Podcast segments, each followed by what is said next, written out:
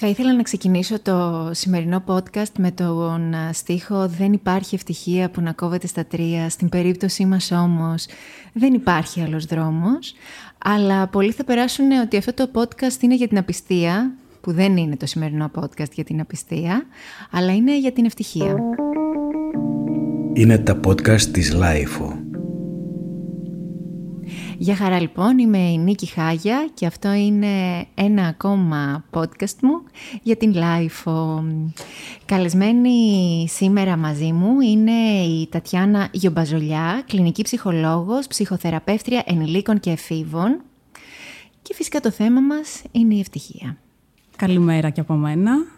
Γεια σου Τατιάνα, σε ευχαριστώ πάρα πολύ που ήρθες. Και εγώ σε ευχαριστώ για την πρόσκληση.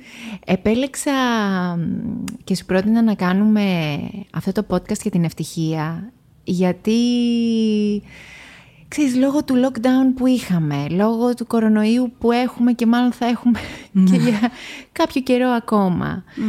Έτσι μας έχει πάρει όλους από κάτω, μας έχει ρίξει και σκέφτηκα ένα πρωί ότι καλό είναι να εστιάζουμε στα καλά πράγματα σε αυτή τη ζωή, αντί στα δυσάρεστα.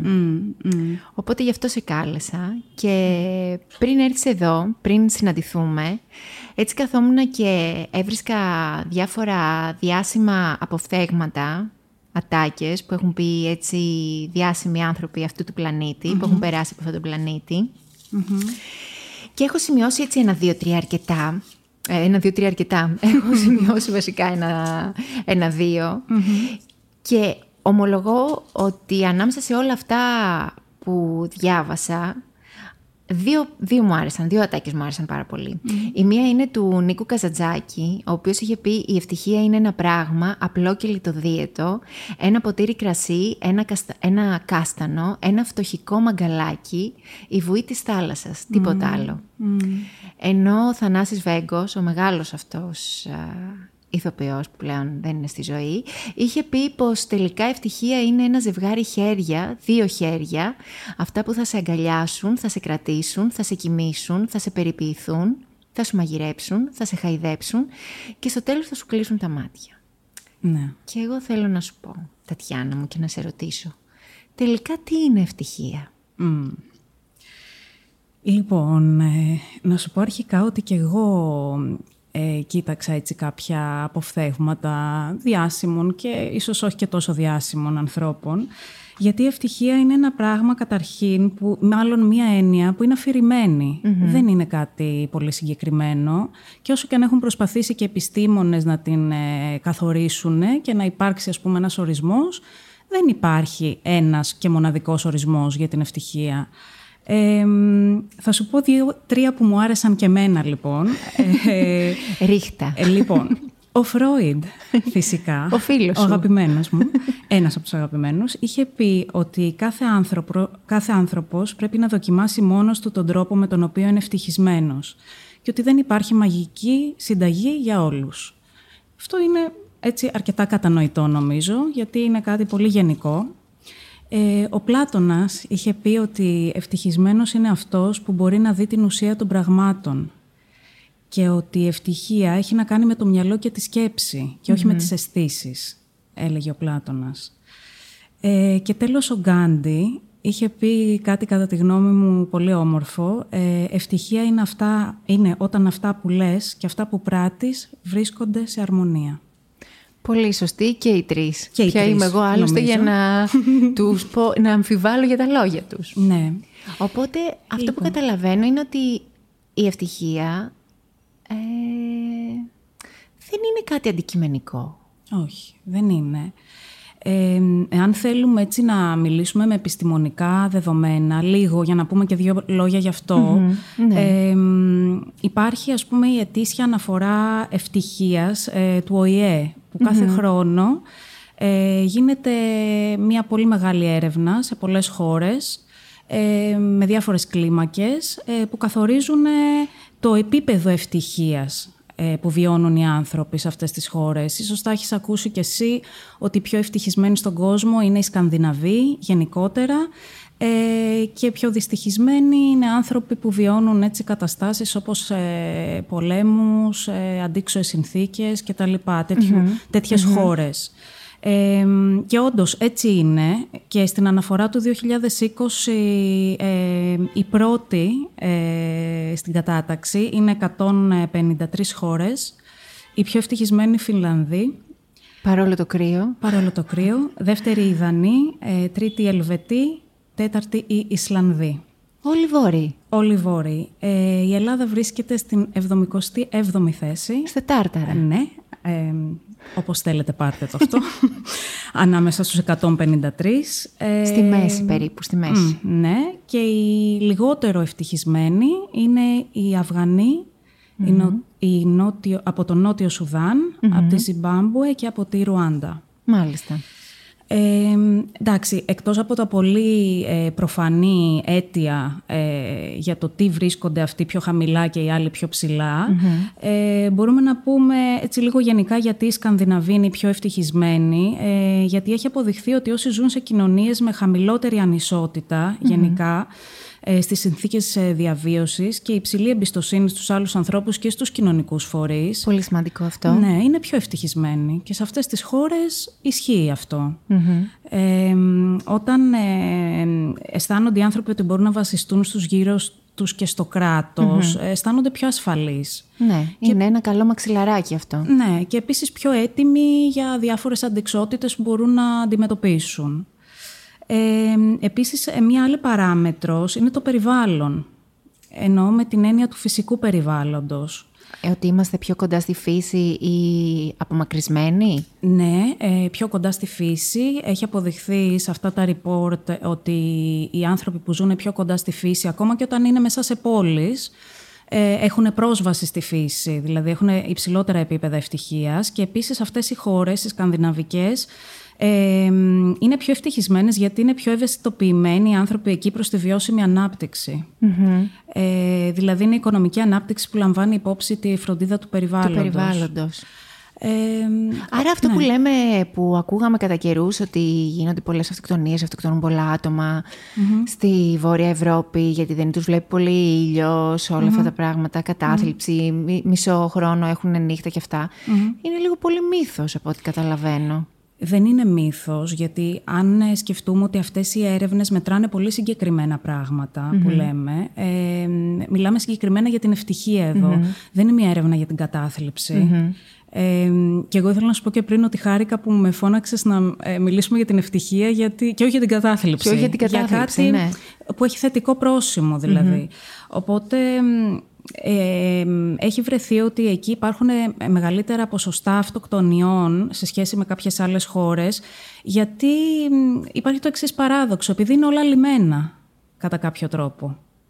Δηλαδή δεν υπάρχει ε, επιθυμία σε αυτούς τους ανθρώπους να προσπαθήσουν πολύ για κάτι. Κατάλαβες; Α, είναι σαν να μην έχουν δηλαδή στόχο. Ναι, ισχύει αυτό. Ή σκοπό. Ε, μιλάω πολύ γενικά πολύ τώρα, γενικά, έτσι. Ναι, ναι, ναι. Ε, γιατί το να έχει ο άνθρωπος στόχους ε, είναι πολύ σημαντικό για την ψυχική του υγεία και το να βρίσκεται σε γρήγορση, γιατί είναι στη φύση του ανθρώπου να βρίσκεται σε γρήγορση. Σωστά. Ε, οπότε κάποιοι άνθρωποι που ζουν εκεί και ε, αισθάνονται ότι δεν έχουν να προσπαθήσουν για κάτι, γιατί ακόμα και άνεργοι να είναι, θα έχουν τα επιδόματα του κράτους και δεν θα χρειαστεί να ψάξουν για δουλειά, ε, έρχονται έτσι αντιμέτωποι πιο έντονα με το κενό που μπορεί να έχουν και μπορεί να βιώνουν. Κατάλαβα.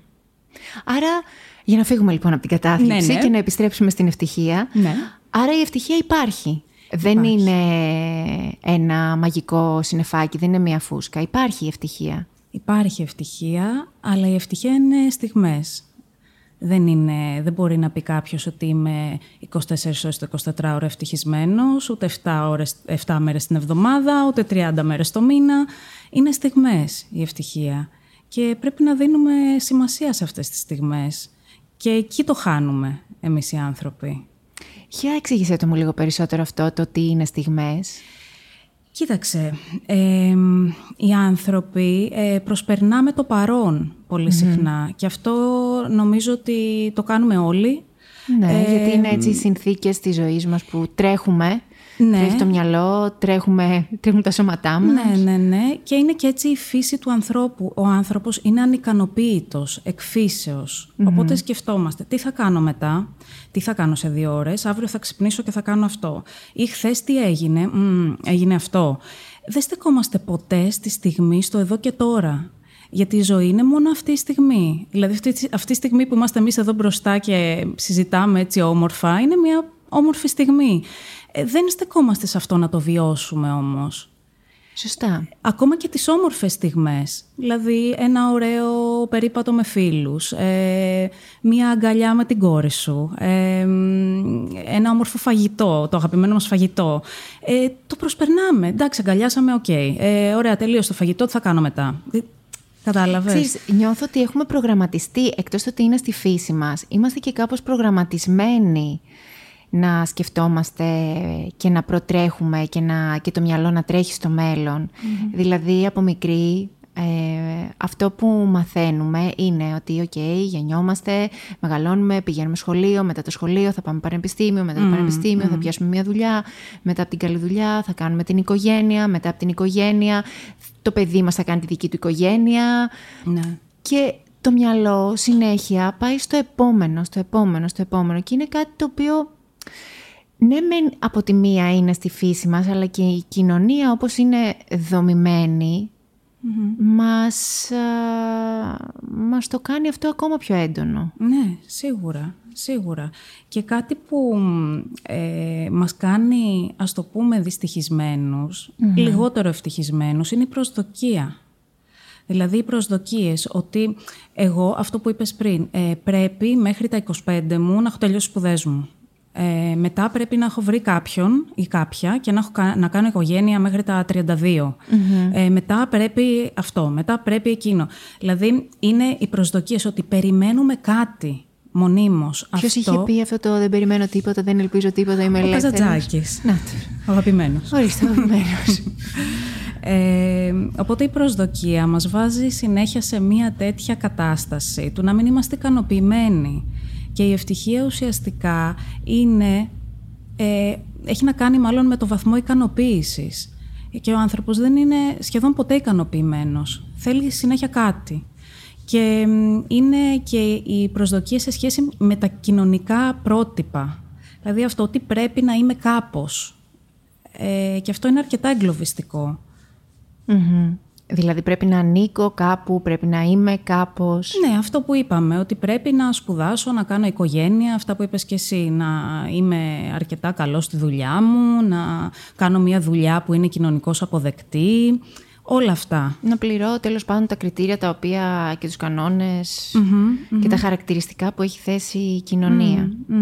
Και η προσδοκία όμως, ε, έτσι μπορούμε λίγο να την ε, εξετάσουμε και σε πιο ε, προσωπικά πλαίσια, δηλαδή ακόμα και στις σχέσεις ανάμεσα στους ανθρώπους, ε, εάν θέλουμε για παράδειγμα να πούμε κάτι που μας ενοχλεί στο φίλο μας, στη φίλη μας, στους γονείς μας, σε οποιονδήποτε, σε κάποιο κοντινό μας πρόσωπο μάλλον κυρίως, αλλά και στο επαγγελματικό περιβάλλον, ε, εάν αυτό που έχουμε στο νου μας είναι αυτό που περιμένουμε από τον άλλον, ότι εγώ θα το πω για να κάνει αυτό ο άλλος ή θα το πω για να καταλάβει επιτέλους. Ναι πολύ συχνά απογοητευόμαστε.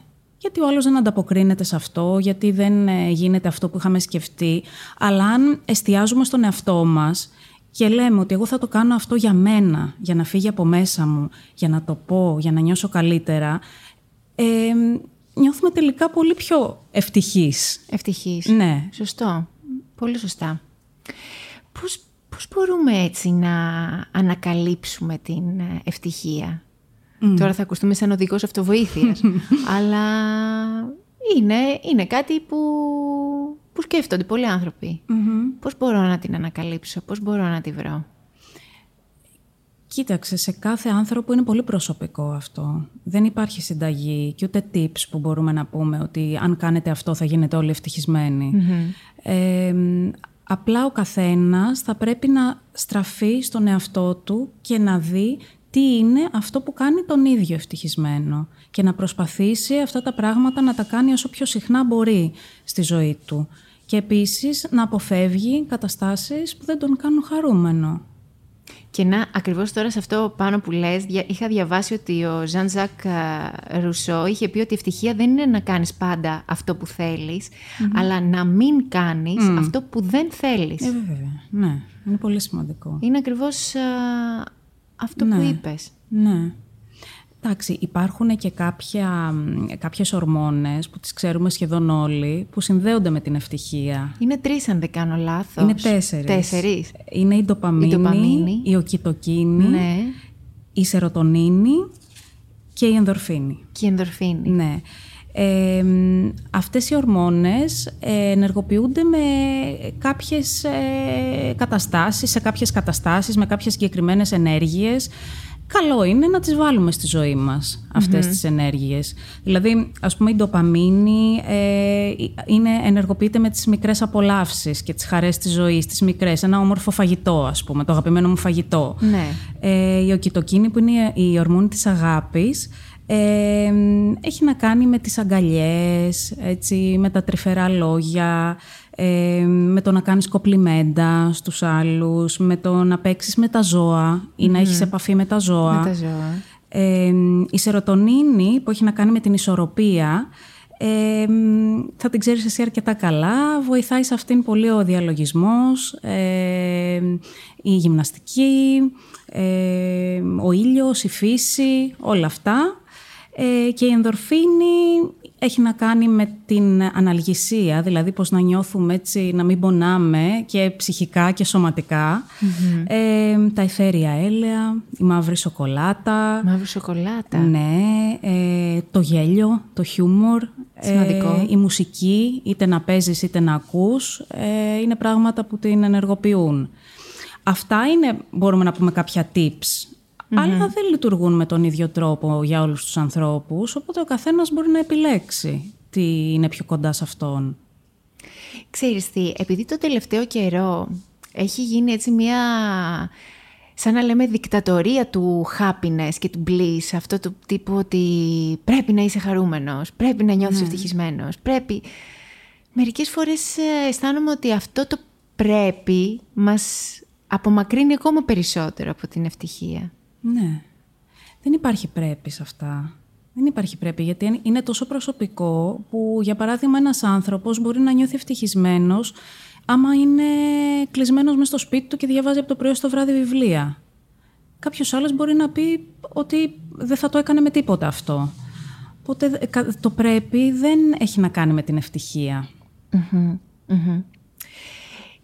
Και μ, κάτι α- ακόμα που θέλω έτσι να συζητήσουμε είναι ότι πολλοί άνθρωποι μπερδεύουμε την επιτυχία με την ευτυχία. Μμ.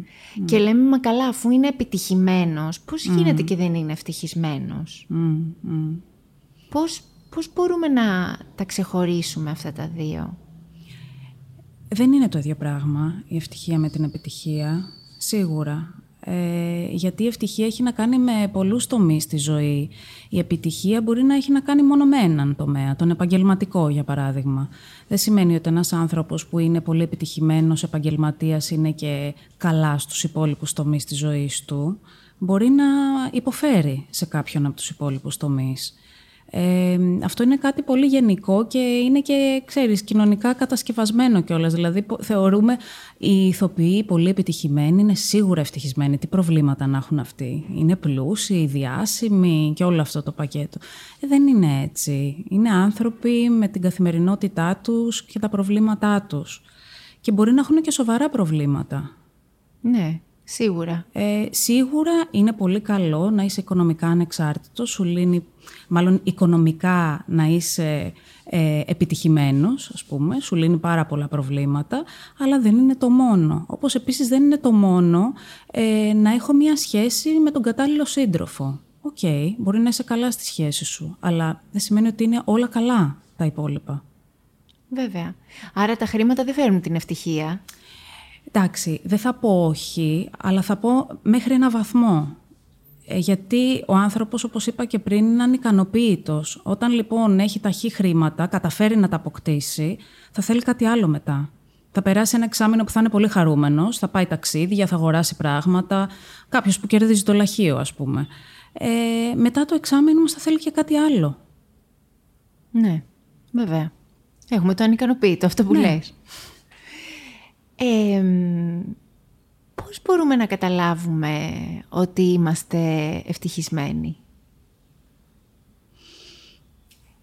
Ε, νομίζω ότι έχει να κάνει με αυτό που σου έλεγα το αίσθημα ικανοποίησης.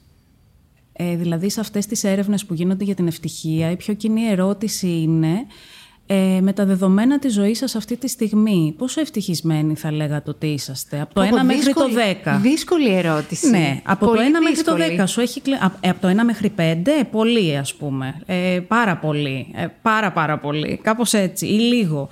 Ε, είναι τόσο σχετική. Ε, δηλαδή δεν μπορώ να απαντήσω εγώ για σένα αν εσύ είσαι ευτυχισμένη. Μόνο ο άνθρωπος για τον εαυτό του μπορεί να το πει αυτό. Ε, αλλά έχει να κάνει σίγουρα με το αίσθημα ικανοποίησης. Πόσο ικανοποιημένος είσαι από πράγματα στη ζωή σου. Από την κοινωνική σου ζωή, από την επαγγελματική, από την προσωπική.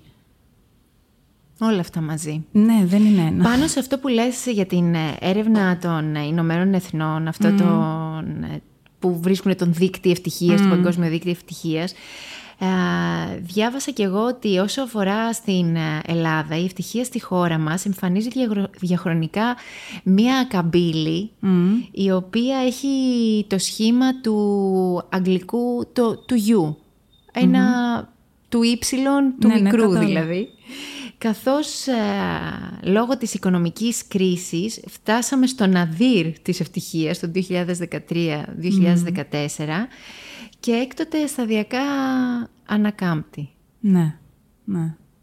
Άρα σε εμάς στους Έλληνες η ευτυχία είχε να κάνει πολύ με, το, με την οικονομική κρίση. Βέβαια. Με το χρήμα. Είχε να κάνει γιατί ήμασταν μια χώρα, είμαστε μάλλον μια χώρα που τα τελευταία 40 χρόνια ε, δεν είχε ζήσει κάτι πολύ άσχημο ή τραγικό. Έτσι. Ε, ήταν σχετικά καλά τα πράγματα. Και ειδικά τη δεκαετία του 90 θυμάσαι πολύ καλά τι γινόταν. Έτσι είχαμε ξεφύγει λίγο εκεί. ναι. Οπότε αυτό ήρθε και έκατσε λίγο απότομα για τους Έλληνες. Ήταν αλλαγή μεγάλη στις ζωές ε, των ανθρώπων.